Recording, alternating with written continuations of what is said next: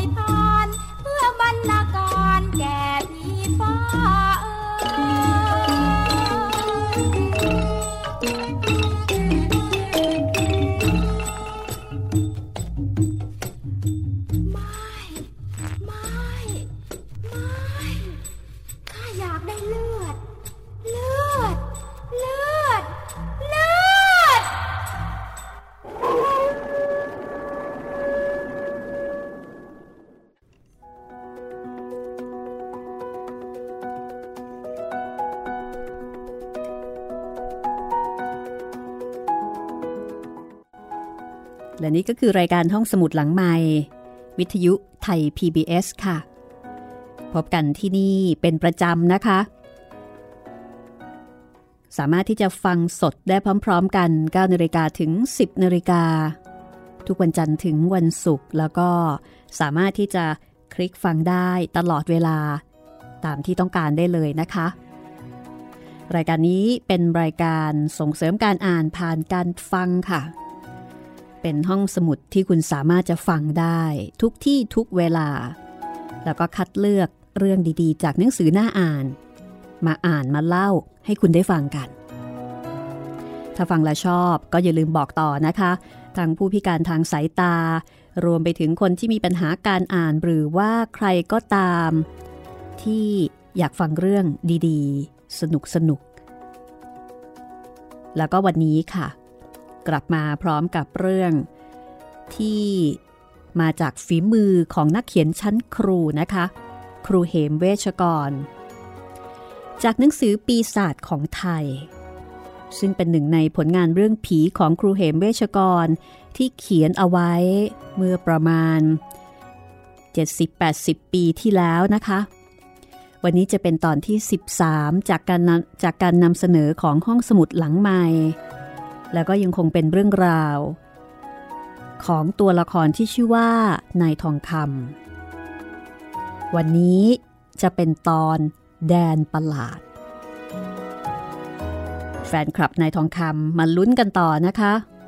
ว่าตกลงแล้วรำเพยจะสามารถกลับมาหานายทองคำได้อีกตามที่เธอบอกหรือไม่ และแดนประหลาดนี้ คือที่ไหน ขอบคุณมูลนิธิบรมครูนะคะ ที่ให้ห้องสมุดหลังใหม่ได้นำเรื่องดีๆ ให้เราได้เรียนรู้ร่วมกัน ถ้าพร้อมแล้ว ไปแดนประหลาดด้วยกันเลยค่ะ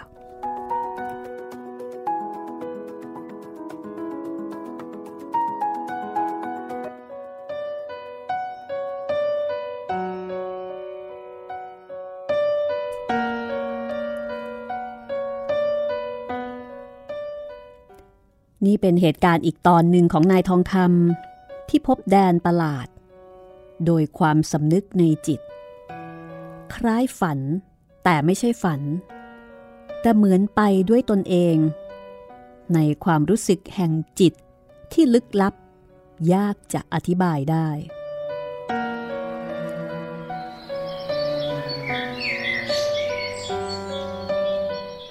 นายทองคำยังคงอยู่รับใช้คุณหลวงคุณนาย ที่บ้านเดิมบนถนนเยาวราชรำเพยหายเงียบไป เธอเคยบอกกับนายทองคำเอาไว้ในความรู้สึกแห่งจิต ว่าเธอจะต้องไปสู่กรรมตามกำหนดกฎเกณฑ์ แต่จะมีเวลาพัก แล้วก็กลับมาหาเขาได้อีก ถ้าหมดกำหนดเกณฑ์แล้ว ถ้าถึงกำหนดเข้าเกณฑ์ ก็จะต้องไปอีก วนเวียนอยู่เช่นนั้น จนกว่าเธอจะหมดกรรมจริง ๆ จึงจะได้ไปเกิด นายทองคำสงสารบรำเพยอยู่ในใจเงียบ ๆ เขาไม่เคยพูดกับใครเลย แม้แต่คุณหลวง คุณนาย ที่รู้เรื่องของเขาดี เขาพยายามที่จะให้ทุกคนในบ้าน ที่รู้เรื่องของเขา ลืมกันไปเสีย ทุกสิ่งทุกอย่าง ที่มันจะเป็นลมลมแรงแรงอะไรก็แล้วแต่ ขอให้เป็นเรื่องของเขาแต่เฉพาะตัว เขาจะเพ้อจะครั่ง ว่ามีภรรยาเป็นผีก็ช่างเถิด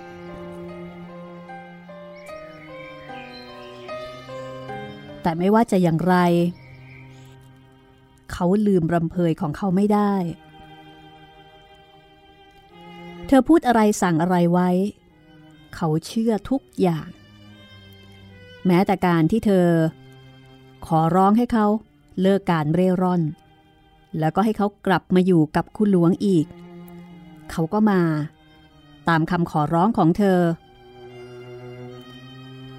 ทุกวันนี้นายทองคำทำเหมือนกับเขาลืมเรื่องเก่าไปหมดแล้ว แต่จริงๆ เขาก็ยังคงแอบมองชำเลืองดู ตรงที่ตั้งห้องของเขา และห้องที่เธอเคยถูกขังอยู่ใต้ดินจนตาย ถึงแม้ว่าตอนนี้ จะมีการรื้อสิ่งเหล่านั้นออกไปหมดแล้ว มีแต่พื้นปูราบๆ แต่ความทรงจำของเขา ก็ยังเห็นทุกสิ่งทุกอย่างเป็นรูปร่างเหมือนเดิมอยู่ในความรู้สึก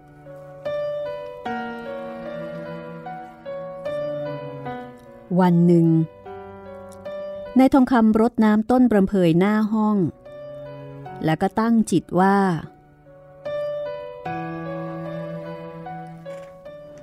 รำเพยเอ๋ย ถ้าเธอยังไม่ไปเกิด หมดเข้าเวรตามกฎแล้ว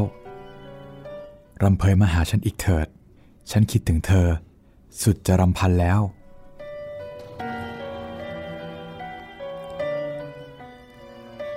นายทองคำราดน้ำขันสุดท้าย แล้วก็เข้าห้องนอน เพราะหมดงาน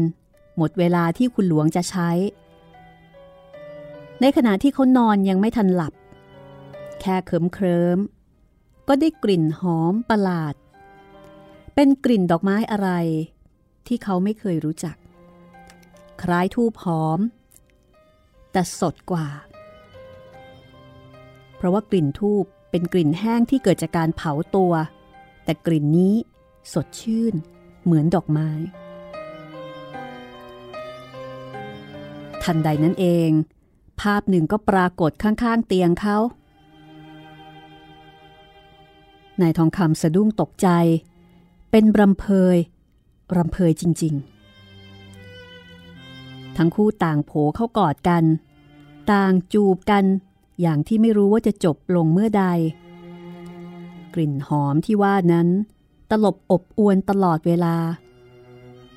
กลิ่นนั้นก็คือกลิ่นของรำเพยนั่นเอง คราวนี้รำเพยจะอยู่กับฉันได้นานแค่ไหน ชั่วคราวเท่านั้นที่รัก ฉันไม่มาหาคุณไม่ได้ อกมันจะแตก อนิจจา เธอกับฉันช่างมีกรรมเหลือเกิน ฉันมาคราวนี้ ฉันจะมาชวนคุณไปดูที่ที่ฉันต้องไปประจำการอยู่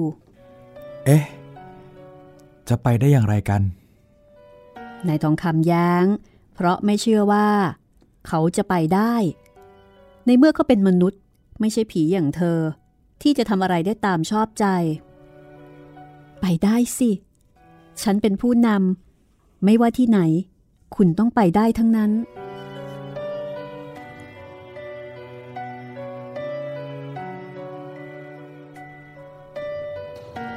และทันใดนั้นเองนายทองคำก็ได้ยินเสียงกบตัวใหญ่ ร้องสองสาครั้ง ไกลๆ เขาแปลกใจ เพราะว่าที่นี่คือย่านเยาวราช เป็นที่จอแจด้วยผู้คน จะไปมีกบที่ไหน ที่นี่ไม่ใช่ท้องนา แล้วก็ไม่ได้มีร่องมีพงหญ้าที่ไหน คุณคะ ไปกับฉันเถอะค่ะ นั่นคือเสียงของกบที่ประจำถิ่นของฉัน บอกว่าเราเดินทางได้แล้ว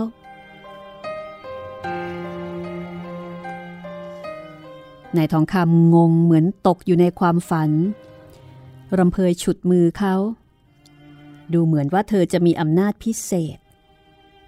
ทั้งคู่ออกมาจากห้อง ในขณะที่ผู้คนในบ้านนอนกันเงียบ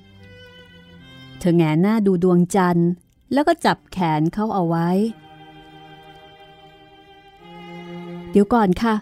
รอจนกว่าดวงจันทร์จะกั้นเมฆเสียก่อน เราถึงจะเดินทางได้นายทองคำไม่ได้ตอบโต้แต่อย่างใด รำเพย หันไปดูต้นรำเพยที่หน้าห้อง แล้วก็ถอนใจ ทุกครั้งที่คุณรดน้ำต้นรำเพยแม้ว่ารำเพยจะอยู่ไกล ก็เกิดร้อนใจ อกจะพองพัง อยากจะรีบมาหาคุณ ยิ่งคุณรำพันถึงรำเพยรำเพยก็แทบจะละลายเป็นผุยผง รำเพยพูดแล้วก็ซบหน้าลงกับหน้าอกของนายทองคำทำให้นายทองคำดีใจเหลือเกิน ที่การกระทำของเขาล่วงรู้คือล่วงรู้ถึงเธอ คือเหมือนกับว่าไม่ได้ทำไป เปล่าๆรำเพยรับรู้ทุกครั้งนายทองคำก็ได้แต่รำพึงในใจว่า รำเพยเอ๋ย ถ้าคราวใดเธอมาไม่ได้ ฉันจะกอดต้นรำเพย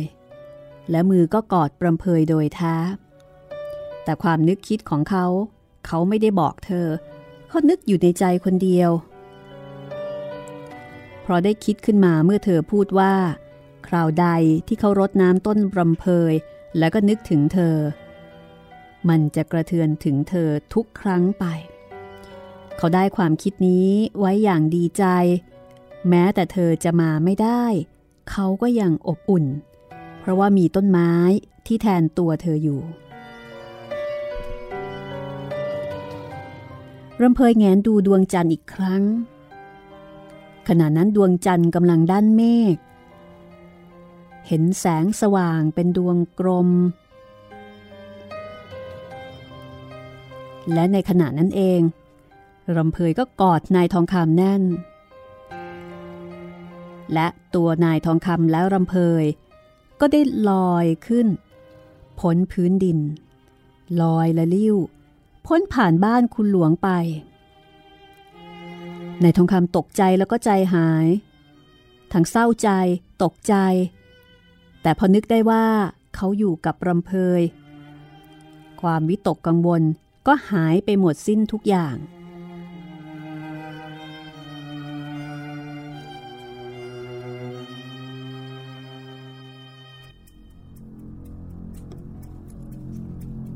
ทั้งคู่ลอยพ้นพื้นดิน จนกระทั่งมองไม่เห็นพื้นข้างล่างเลย ลอยลิ้ว ในกลางหาว อย่างวิเวก มีความรู้สึกเหมือนกับฝัน ลอยไปถึงไหนก็ไม่ทราบ มารู้สึกอีกครั้ง ตอนที่ลงสู่พื้นดินแล้ว เป็นชายลำธารน้ำใสไหลอ่อนๆในทองคำไม่รู้ว่าที่นั่นคือที่ไหน แต่เขาเห็นป่าทึบไปทั้งสองฝ้าข้าง เขาหยุดนั่งที่ชายฝั่ง เอามือจุ่มน้ำที่เย็น ลูบหน้า ช่างสดชื่นเหลือเกิน ในขณะนั้นเองนายทองคำได้ลืมความหลังความเก่าใด ๆ จนหมดสิ้น มีความสุขใจที่เป็นอิสระอยู่กับรำเพยของเขา แต่ก็แปลกใจอีกครั้งเมื่อก้มลงดูตัวเอง แล้วพบว่า ไม่มีผ้าผ่อนอะไรปิดกายเลย แม้แต่ชิ้นเดียวรำเพยก็เช่นกัน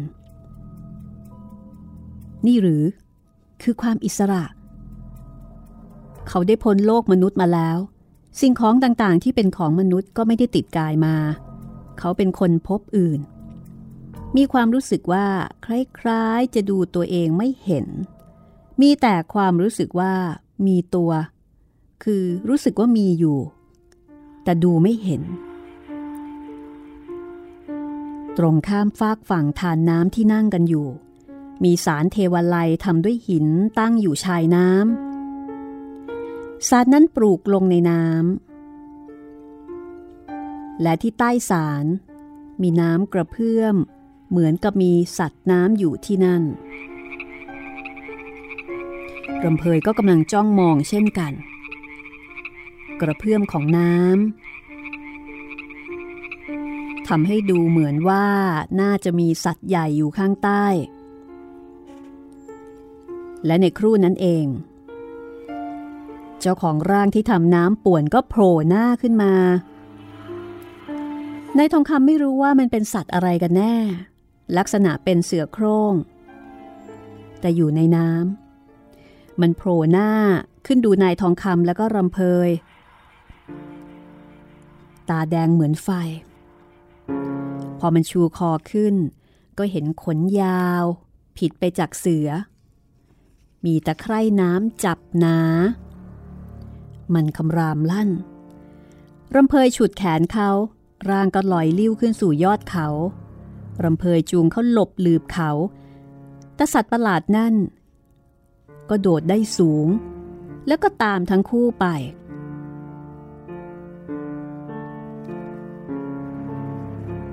ทั้งคู่ลอยตัวหลบหนีเจ้าสัตว์ประหลาด และเจ้าสัตว์ประหลาดนั่น ก็ลอยตามทั้งคู่ จนกระทั่ง มันโดดไปที่เชงเงื้อมผาด้านหนึ่ง พอมันหันมาพบทั้งคู่ก็ตั้งท่าจะกระโจนใส่ นายทองคำกับรำเพยลอยตัวร่อนไปตามอากาศ เจ้าสัตว์นั่นลอยตัวไม่ได้ จึงตามทั้งคู่ไม่ได้ จากนั้นนายทองคำและรำเพยล่องลอยมาอย่างที่ใด ก็ไม่รู้ รู้แต่ว่าทั้งคู่มีความสุขมีความพอใจ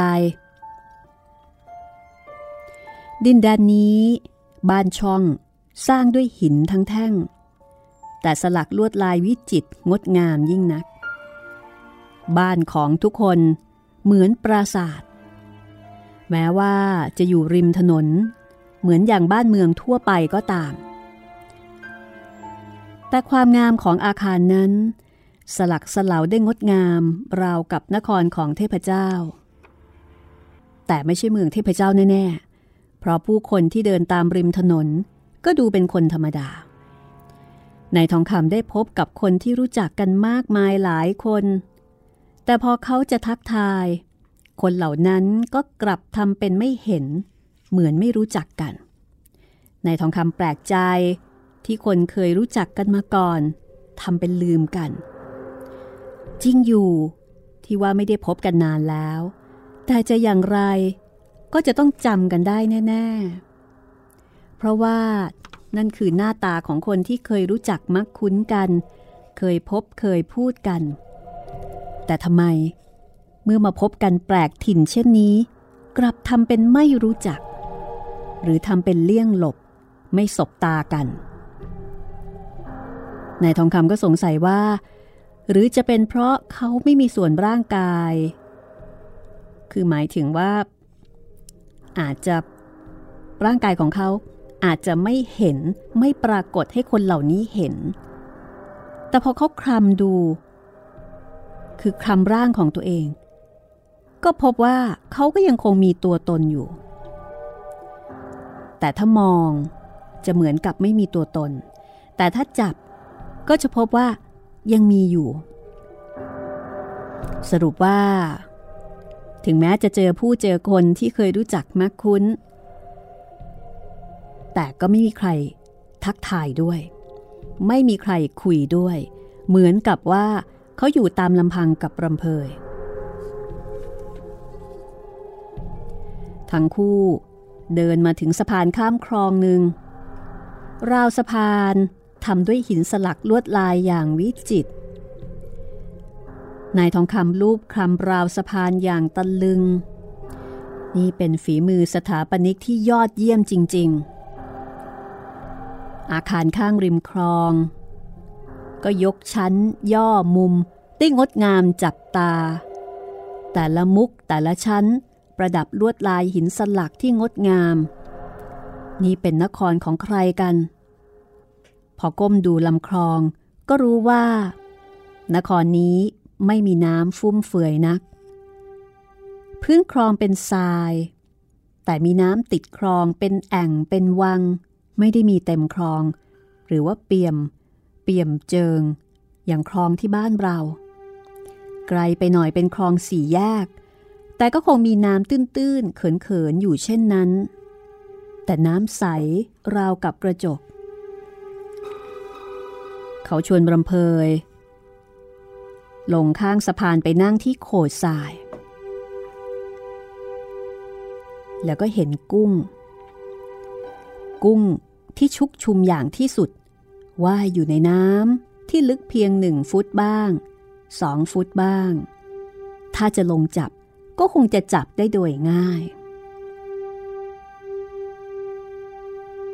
แต่บังเอิญนายทองคำ เหลียวไปทางบริเวณที่มีน้ำลึกสักหน่อย วังเวิ้งนั้นอยู่ตรงสี่แยก เขาก็เห็นจระเข้โผล่ขึ้นมาสามตัว เขากับรำเพยรู้สึกไม่ปลอดภัยจึงรีบขึ้นมาบนตลิ่ง เพราะว่าคลองนี้พื้นเป็นทรายแข็ง จระเข้สามารถจะวิ่งบนทรายมาทำร้ายได้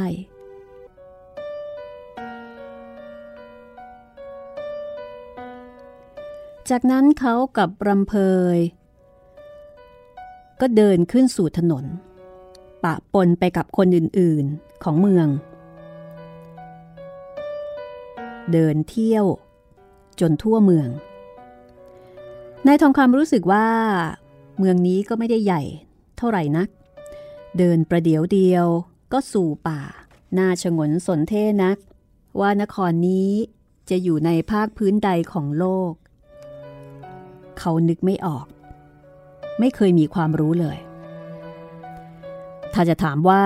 ที่นี่น่าอยู่หรือไม่นายทองคำตอบได้ทันทีว่า ไม่น่าอยู่ เพราะ นอกจากจะไม่รู้จักใครแล้ว ยังไม่เห็นมีการค้าขายอะไรเลย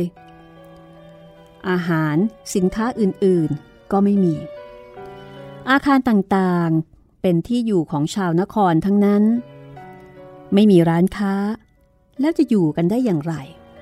ไม่มีการทำมาหากินอะไร คนที่เดินเดินอยู่นั่น รู้สึกว่าจะเดินไปเดินมา คล้ายกับเที่ยวมากกว่าจะมีธุระปะปังสำร้าย ทุกๆคนคล้ายกับจะไม่สังคมต่อกัน เพราะว่าตั้งแต่นายทองคำเข้ามายังนครแห่งนี้ เขายังไม่เคยได้ยินเสียงคนที่นี่พูดคุยกันเลย ทุกคนเดินกันเงียบๆ เดินไปเฉยๆ ไม่พูดไม่จาอะไรกันทั้งนั้น เขาไม่เห็นสัตว์ สัตว์บกไม่มี แมว สุนัข ไม่เห็น แปลกมาก แต่กลับมีกุ้ง แล้วก็มีจระเข้นายทองคำลอยตัวขึ้นอีกครั้ง โดยการที่รำเพยกอดเขา แล้วทั้งคู่ก็ลอยลมไปที่ต่างๆ แต่ก็ไม่พบมนุษย์เลย มีแต่ป่าเขา ทั้งคู่หยุดพักที่หน้าผาแห่งหนึ่ง มองดูทิวทัศน์ที่โล่งโล้น ไม่ใช่ทุ่งนา หรือว่าไร่อะไรทั้งนั้น มีแต่กอหญ้าและดอกไม้ต่างๆ ต้นเตี้ยๆ ดูแล้ววังเวงวีเวก มองไปทางไหนสุดสายตา ก็มีสภาพอย่างเดียวกันนายทองคำอดใจไม่ได้ก็เลยถามรำเพยว่า แถวนี้ไม่มีคนเลยหรือ ไม่มีเลยค่ะ ยิ่งเราจะไปข้างหน้า ยิ่งไม่มีคนเลย เพราะไม่ใช่แดนของคนค่ะรำเพยตอบ นายทองคำก็ไม่ได้พูดอะไรอีก เขาหันดูภูมิประเทศอย่างเงาเงาใจก็คิดจะถามเธอว่าทำไมไม่ไปทางที่มีคนมากๆ แต่ก็นึกได้ว่า เธอได้บอกอยู่แล้ว ว่าเธอจะไปยังสำนักที่เธอต้องถูกโทษกรรม เขาก็เลยนิ่ง สถานที่เธอต้องมาอยู่เข้าเวร มันคือแดนลึกลับ ดังนั้น จึงต้องปราศจากคน แม้จะมีก็ปราศจากร่างกาย ดังมีแต่เพียงวิญญาณที่อาศัยอยู่ในความละเอียดแห่งอากาศ มีความเป็นอยู่อีกมุมหนึ่งแห่งชีวิตไม่ยุ่งเกี่ยวกับใครรำเพยบอกว่า มนุษย์จะเห็นพวกเธอได้ ต่อเมื่อพวกเธอต้องการให้เห็น แต่มิฉะนั้น ก็จะไม่เห็นกันได้เลย เหมือนกับอยู่ไกลกันคนละโลก แต่ที่แท้ไม่มีโลกไหนที่พวกเธอจะไปได้ เมื่อพวกเธอจากการเป็นมนุษย์ไป ก็เพียงร่างกายเก่าเน่าเปื่อยไปแล้ว ไม่มีเรือนร่างจะอาศัย แต่เธอและพวก ก็ไม่ไปไหน คงอยู่ปะปนกันกับมนุษย์ที่มีตัวตนนั่นเอง หากแต่อยู่ในความละเอียดของอากาศ แบ่งโลกที่อาศัยกันไป เพียงถือว่า เป็นสัตว์คนละประเภท ไม่ยุ่งเกี่ยวกัน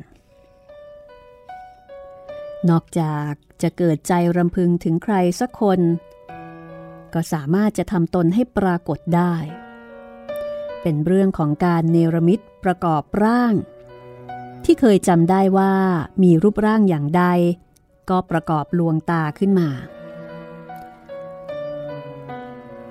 ปกติแล้ว พวกเธอไม่ชอบยุ่งกับมนุษย์ เพราะมีแต่ความไม่จริงอยู่ตลอดชีวิต ทุกสิ่งทุกอย่างก็ลวงตัวเอง การที่มีทุกข์มีโศก มีความร่าเริง ก็เป็นเรื่องของการหลอกลวงตัวเอง เป็นความยุ่งที่ตัวเองก่อขึ้นเอง จะมีสุขมีทุกข์ก็ตัวเองก่อขึ้น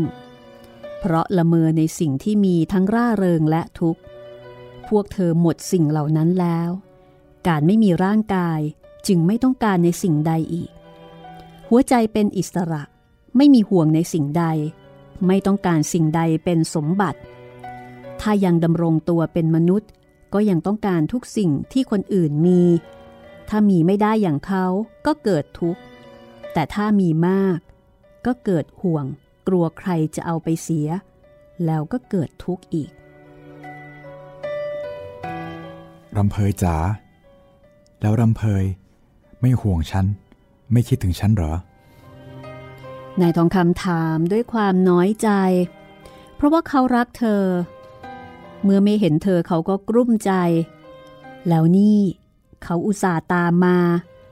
ก็ไม่ใช่เพราะรักหรอกหรือ รำเพยมองหน้านายทองคำแล้วก็ยิ้ม ฉันได้พูดให้คุณได้ฟังแล้วว่า การยุ่งกับมนุษย์ ก็คือมีห่วง มีทุกข์ มีร่าเริง มีสุขแบบเดียวกับมนุษย์ ฉันเกิดรักคุณ จึงทำเรื่องต่างๆขึ้น จนได้เป็นเมียของคุณตามความเป็นอยู่ของมนุษย์ ครั้นแล้ว ก็ได้ถูกผู้ใหญ่เหนือหัว เรียกตัวมาว่ากล่าว ว่ามีโทษโดยผิดวินัยของโลก และตอนนี้ก็ยังไม่ถึงกำหนด ที่ฉันจะมาเกิดเป็นมนุษย์ ฉันจึงถูกลงโทษอยู่ในแดนที่ฉันจะพาคุณไป แต่ฉันไม่มีบาปกรรมแต่อย่างใด จึงถูกลงโทษอย่างสถานเบา ในฐานะผิดวินัยแล้วก็ผิดกฎ คุณคะ ฉันทำให้คุณเกิดคิดถึง แล้วก็เศร้าใจเวลาที่ฉันหายไป นั่นทางกฎของฉัน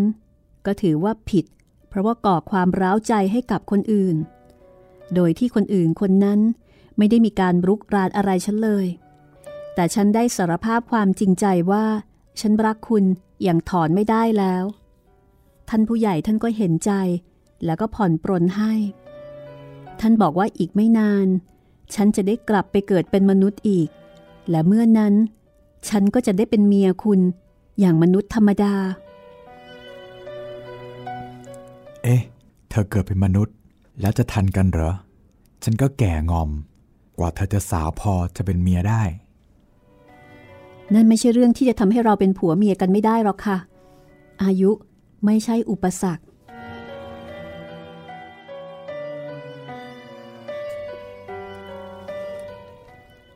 เรื่องราวจะเป็นอย่างไรต่อไปนะคะ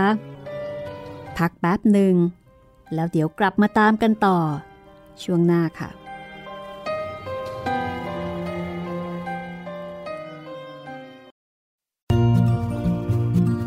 ห้องสมุดหลังใหม่ โดยรัศมีมณีนิน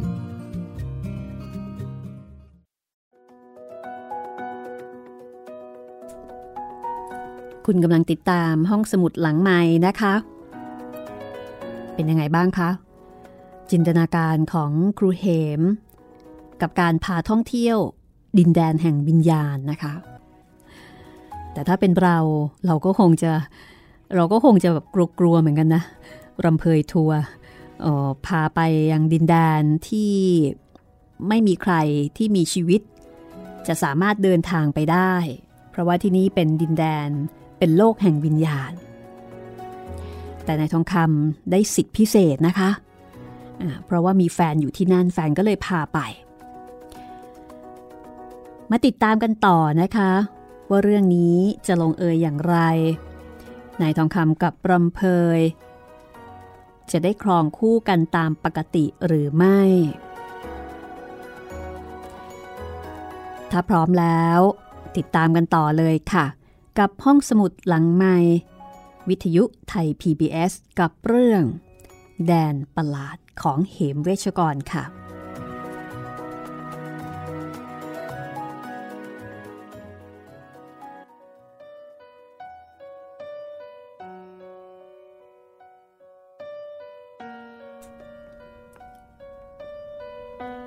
นายทองคำถอนใจ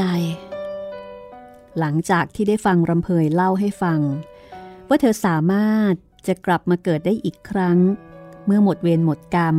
และเมื่อนั้นก็สามารถที่จะครองคู่ อยู่กับนายทองคำได้ตามปกติ นายทองคำรู้สึกว่า ถ้าเป็นอย่างนั้นได้มันก็ดี แต่สำหรับเขา เขาก็จะกลายเป็นมนุษย์ที่เห็นแก่ตัวรำเพยจูบนายทองคำเธอเดาใจเขา แล้วก็เดาได้ถูก เพราะเธอมีญาณมีการรับรู้บางอย่างที่พิเศษไปกว่ามนุษย์รำเพยบอกว่า อย่าไปนึกอะไรเลยค่ะ เรื่องจะเป็นไปดังนั้น ก็ปล่อยให้เป็นไปเถิด เราไปหาที่พักกันใหม่ดีกว่า พอเวลาค่ำแล้ว ค่อยเดินทางกัน เอ๊ะทำไมจะต้องเดินทางกลางคืนล่ะ โดยกำหนดที่สั่งไว้ ถ้ากบร้องเมื่อไหร่ เราได้ยิน ก็ออกเดินทางได้ในเวลาที่พระจันทร์กำลังด้านเมฆรำเพยพูดจบก็กอดเขา แล้วก็พาลอยตัวพ้นจากที่เดิม ลอยลิ้วลิ้วมา ถึงหน้าผาแห่งหนึ่ง ตรงกับภูเขาอีกลูกหนึ่ง มีถ้ำใหญ่ ที่มองเห็นได้ แต่ทั้งคู่อยู่บนหน้าผาโดยหินอีกก้อนหนึ่ง มีต้นอะไรที่ไม่รู้จักชื่อ มีกิ่งก้านสาขาดูร่มเย็นดี ทั้งคู่จึงนั่งพรอดรักกันอย่างมีความสุข แต่ทันใดนั้นก็มีเสียงอู้อู้ซูซ่า ดังออกมาจากในถ้ำ ปรากฏว่าเป็นงูใหญ่ งูใหญ่ตั้งร้อยตั้งพันเลื้อยออกมาเนืองแน่นไปหมด นายทองคำถึงกับสะดุ้งทั้งตัว แต่ที่ตกใจมาก คืองูนั้นเป็นงู แต่หัวเป็นเสือโครง่ง อีกสองสามตัว แงนหน้าขึ้นมา พบนายทองคำกับรำเพยแล้วก็คำรามเป็นเสียงเสือ คือเป็นเสือที่เลื้อยได้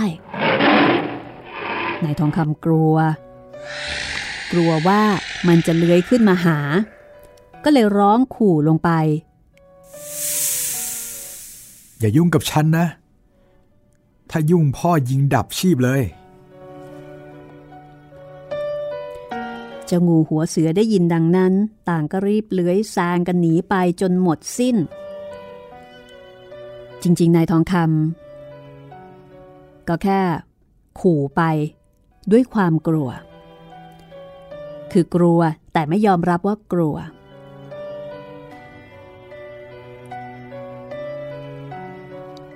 และจริงๆ เขาก็ไม่ได้มีปืน เมื่อนึกได้ก็รู้สึกละอายตัวเอง ละอายแก่รำเพยที่พูดอะไรออกมาโดยหาความจริงไม่ได้แม้แต่นิดเดียวทั้งคู่ นอนพักที่หน้าผานั่น หลับไปนานเท่าไหร่ก็ไม่ทราบ พอตื่นขึ้นมา ก็เป็นเวลากลางคืน มีแสงจันทร์ขมุกขมัว และในเวลานั้น พระจันทร์กำลังด้านเมฆนายทองคำหันมองดูกับลำเพยเราจะได้เวลาเดินทางแล้ว พอขาดคำก็มีเสียงกบร้อง คราวนี้ เสียงมันช่างใหญ่จริง ๆ ผิดไปกับเสียงกบที่ได้ยินจากบ้านคุณหลวง ซึ่งเป็นเพียงเสียงกบธรรมดาธรรมดา แต่เสียงที่ได้ยินนี้ใหญ่ผิดกบธรรมดารำเพยเร่งรีบกอดนายทองคำแล้วก็ลอยลิ้วมาในอากาศ มีเพียงแสงสลัวสลัวลอยมาถึงที่ไหนไม่ทราบรำเพย พาเขาลงที่บริเวณโล่งโถง ไม่มีต้นไม้เลย มีเพียงต้นไม้ที่เตี้ยแค่ศอก พื้นที่เป็นโขดเป็นเขิน ลึกๆ สูงๆ ไม่ราบเรียบ มองไปทางไหนก็โล่งตา สุดลูกหูลูกตา แต่พอหันกลับไปดูข้างหลัง ก็เห็นก้อนหินใหญ่ก้อนหนึ่ง ใหญ่เท่าภูเขาลูกหนึ่งแต่ว่าหินก้อนนี้ไม่แสดงรูปเป็นภูเขา เพียงเป็นก้อนหินทนๆที่วางอยู่กับพื้น แต่มีความสูงมาก คือเป็นภูเขา ที่อยู่โดดๆ คล้ายดังแท่งหินใหญ่ ตอนแรกก็มองสลัวสลัวเป็นก้อนดำมืดเท่านั้น แต่ในบัดนั้นเองเจ้ากบประหลาดก็ร้องก้องอยู่ในบริเวณนั้น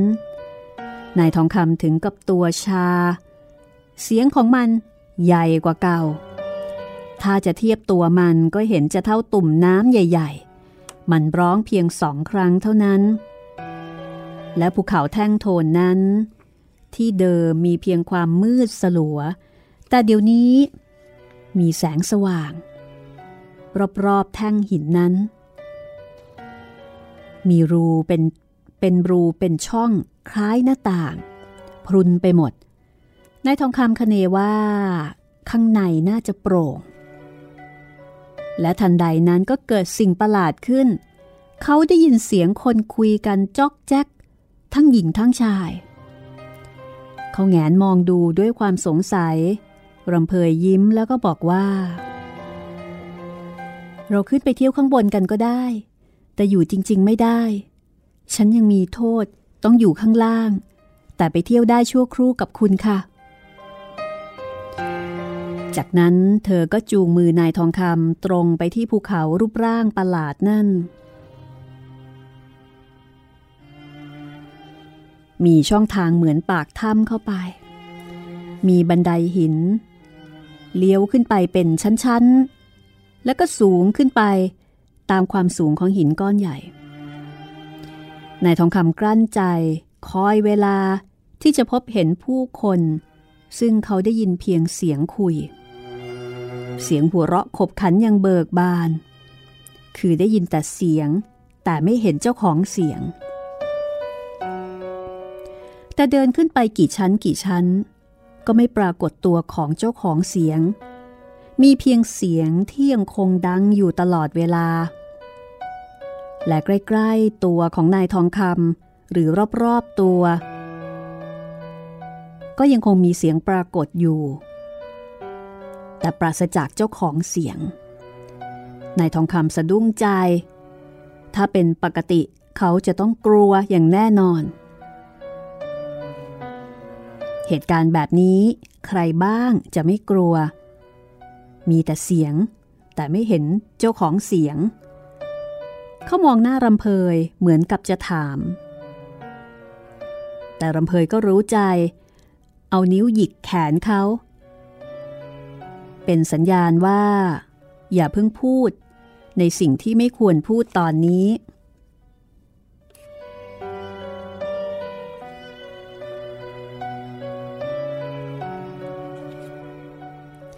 ทั้งคู่เดินกันจนรู้สึกเมื่อย เขาจึงชวนรำเพยให้พากลับรำเพยพานายทองคำกลับลงมาข้างล่างอีกครั้ง ก็พอดีเป็นเวลาเช้า ท้องฟ้ากระจ่าง เขาเห็นว่าลานโล่งรอบๆนั้น เป็นสวนดอกไม้พันเตี้ยๆ และมีดอกสะพรั่ง พอกลิ่นแตะจมูก เขาก็นึกจำขึ้นมาได้ทันทีว่า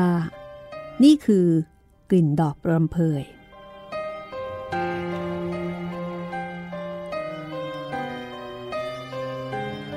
กลิ่นนี้เอง เขาได้กลิ่นตอนที่รำเพยไปหาเขาที่บ้าน และข้างเตียงนอนรำเพยได้ลงมือรดน้ำพรวนดินต้นไม้เหล่านั้น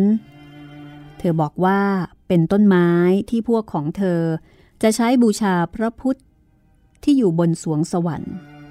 เธอมีหน้าที่ปลูกแล้วก็รดน้ำคอยบำรุงรักษาต้นไม้นี้ เขาจึงรีบหยิบเสียม ช่วยเธอพรวนดิน แต่ก็พอดี มีเสียงหนึ่งเป็นเสียงผู้หญิงบอกว่า ท่านจะช่วยเขาไม่ได้ งานนี้เป็นงานของนักโทษที่นี่ สถานเบา แต่ท่านยุ่งเกี่ยวด้วยไม่ได้ จงดูแต่ตา ส่วนเราไม่มีหน้าที่จะใช้งานนี้แก่ท่าน เพราะท่านยังไม่ใช่พวกเรา และก็ไม่มีโทษอะไรด้วย นายทองคำนิ่งงันไม่กล้าจะมองหาตัวผู้พูด เพราะรู้ว่ามองไปก็ไม่เห็นอยู่ดี เขาจึงมองดูรำเพย ซึ่งกำลังพรวนดินแล้วก็รดน้ำไปทั่วทั่วทั่วบริเวณที่มีต้นไม้ ดอกหอมประหลาดต้นนั้น กลางคืนเธอนอนที่ไหนรำเพย ตามพงไม้นี่เอง ข้างบนนอนไม่ได้ ที่นั่นเป็นที่ของพวกไม่มีโทษ อนิจจารำเพยเอ๋ย ตลอดเวลาที่จากคุณมา ฉันก็นอนแถวๆนี้ละค่ะทำไงฉันจะได้มีโทษบ้าง แล้วอยู่ช่วยลำเพย ฉันทำไม่ได้ กรรมใครก็กรรมใคร จากนั้นรำเพยก็ร้องไห้ เสียงหัวเราะร่าเริงข้างบน เงียบไปหมด และที่นั่นก็เงียบสงัดจริง ๆ นายทองคำไม่เคยพบที่ไหน ที่เงียบเช่นนี้มาก่อน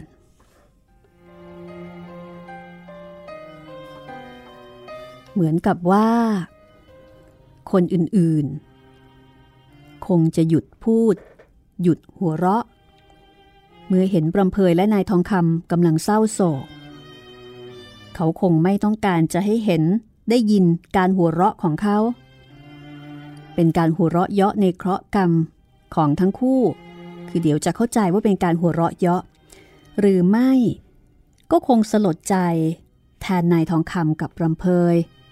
อาจจะเห็นใจ อาจจะสงสาร นายทองคำ ก็ได้แต่คาดเดาไป แต่ทันใดนั้น ก็มีเสียงผู้หญิงคนเดิม พูดออกมาอีกว่า ท่านยังตายไม่ได้ ท่านอายุยืนมาก แม้แต่รำเพยเกิดแล้ว ท่านก็ยังไม่ตายนายทองคำฟังแล้วก็ถอนใจยาว หมดหนทางที่จะอยู่ร่วมกับเมียรักได้ เขารู้สึกละเหี่ยเพลียใจ นี่ก็จวนจะหมดเวลาที่ท่านอยู่ที่นี่แล้ว เสียงนั้นพูดขึ้นมาอีกนายทองคำมองหน้ารำเพย อย่างใจรอนรอน เพราะว่าจะต้องจากกันแล้วอนิจจาลำเพยกับฉัน จะหมดเวลาอยู่ใกล้กันแล้ว โทรำเพย ฉันจะทำอย่างไร ช่วยฉันด้วย รำเพยเองก็อึกอักใจ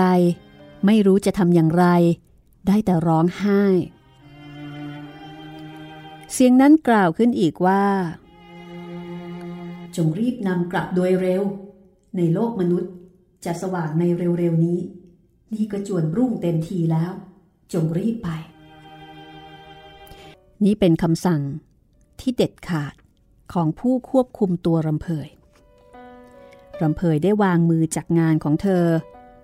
ลุกมาจับมือนายทองคำเตรียมจะกลับ จากนั้นก็ได้ยินเสียง ทั้งผู้หญิงทั้งผู้ชาย หลายคน พูดกันหลายเสียง น่าสงสารจังเลพวย กเราทุกคนสงสารท่านนะ นั่นน่ะสิ ทั้งสองคนเลย แต่จนใจเราจริง จนใจเราจริง รำเพยร้องไห้กระซิกกระซิก นายทองคำนั้นก็หัวใจแทบจะขาด พอรำเพยกอดเขาเพื่อจะพากลับ เขาก็รู้ตัวว่า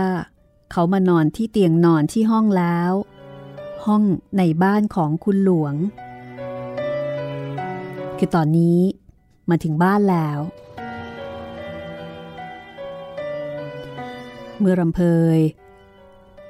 านายทองคำมาส่งถึงบ้านเป็นที่เรียบร้อยแล้ว ก็แสดงว่า ใกล้เวลาที่จะจากกันรำเพยร้องไห้ กอดเขา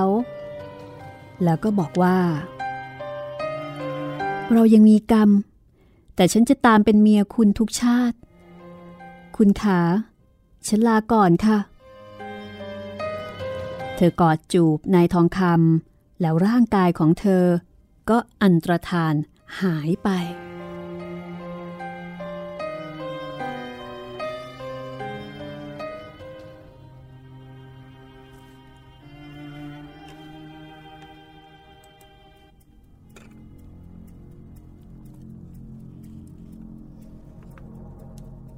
นาฬิกาตีบอก ว่าหกโมงเช้าแล้วนายทองคำรู้สึกสังกระตาย ลุกขึ้นจากเตียง อย่างระโหยโรยแรง เขาเปิดประตู ก็พบต้นรำเพยยืนต้นอยู่ เขาใจวิว แทบจะเป็นลม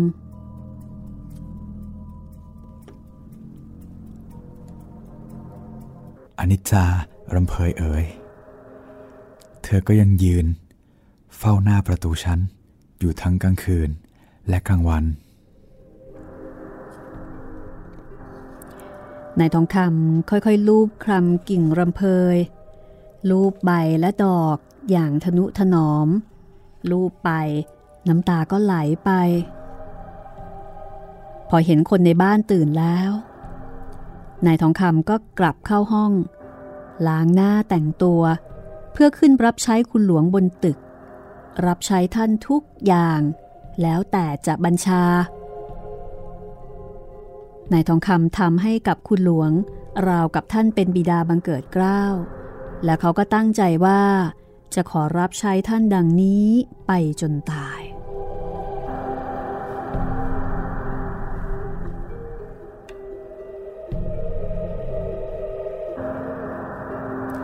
และนี่ก็คือเรื่อง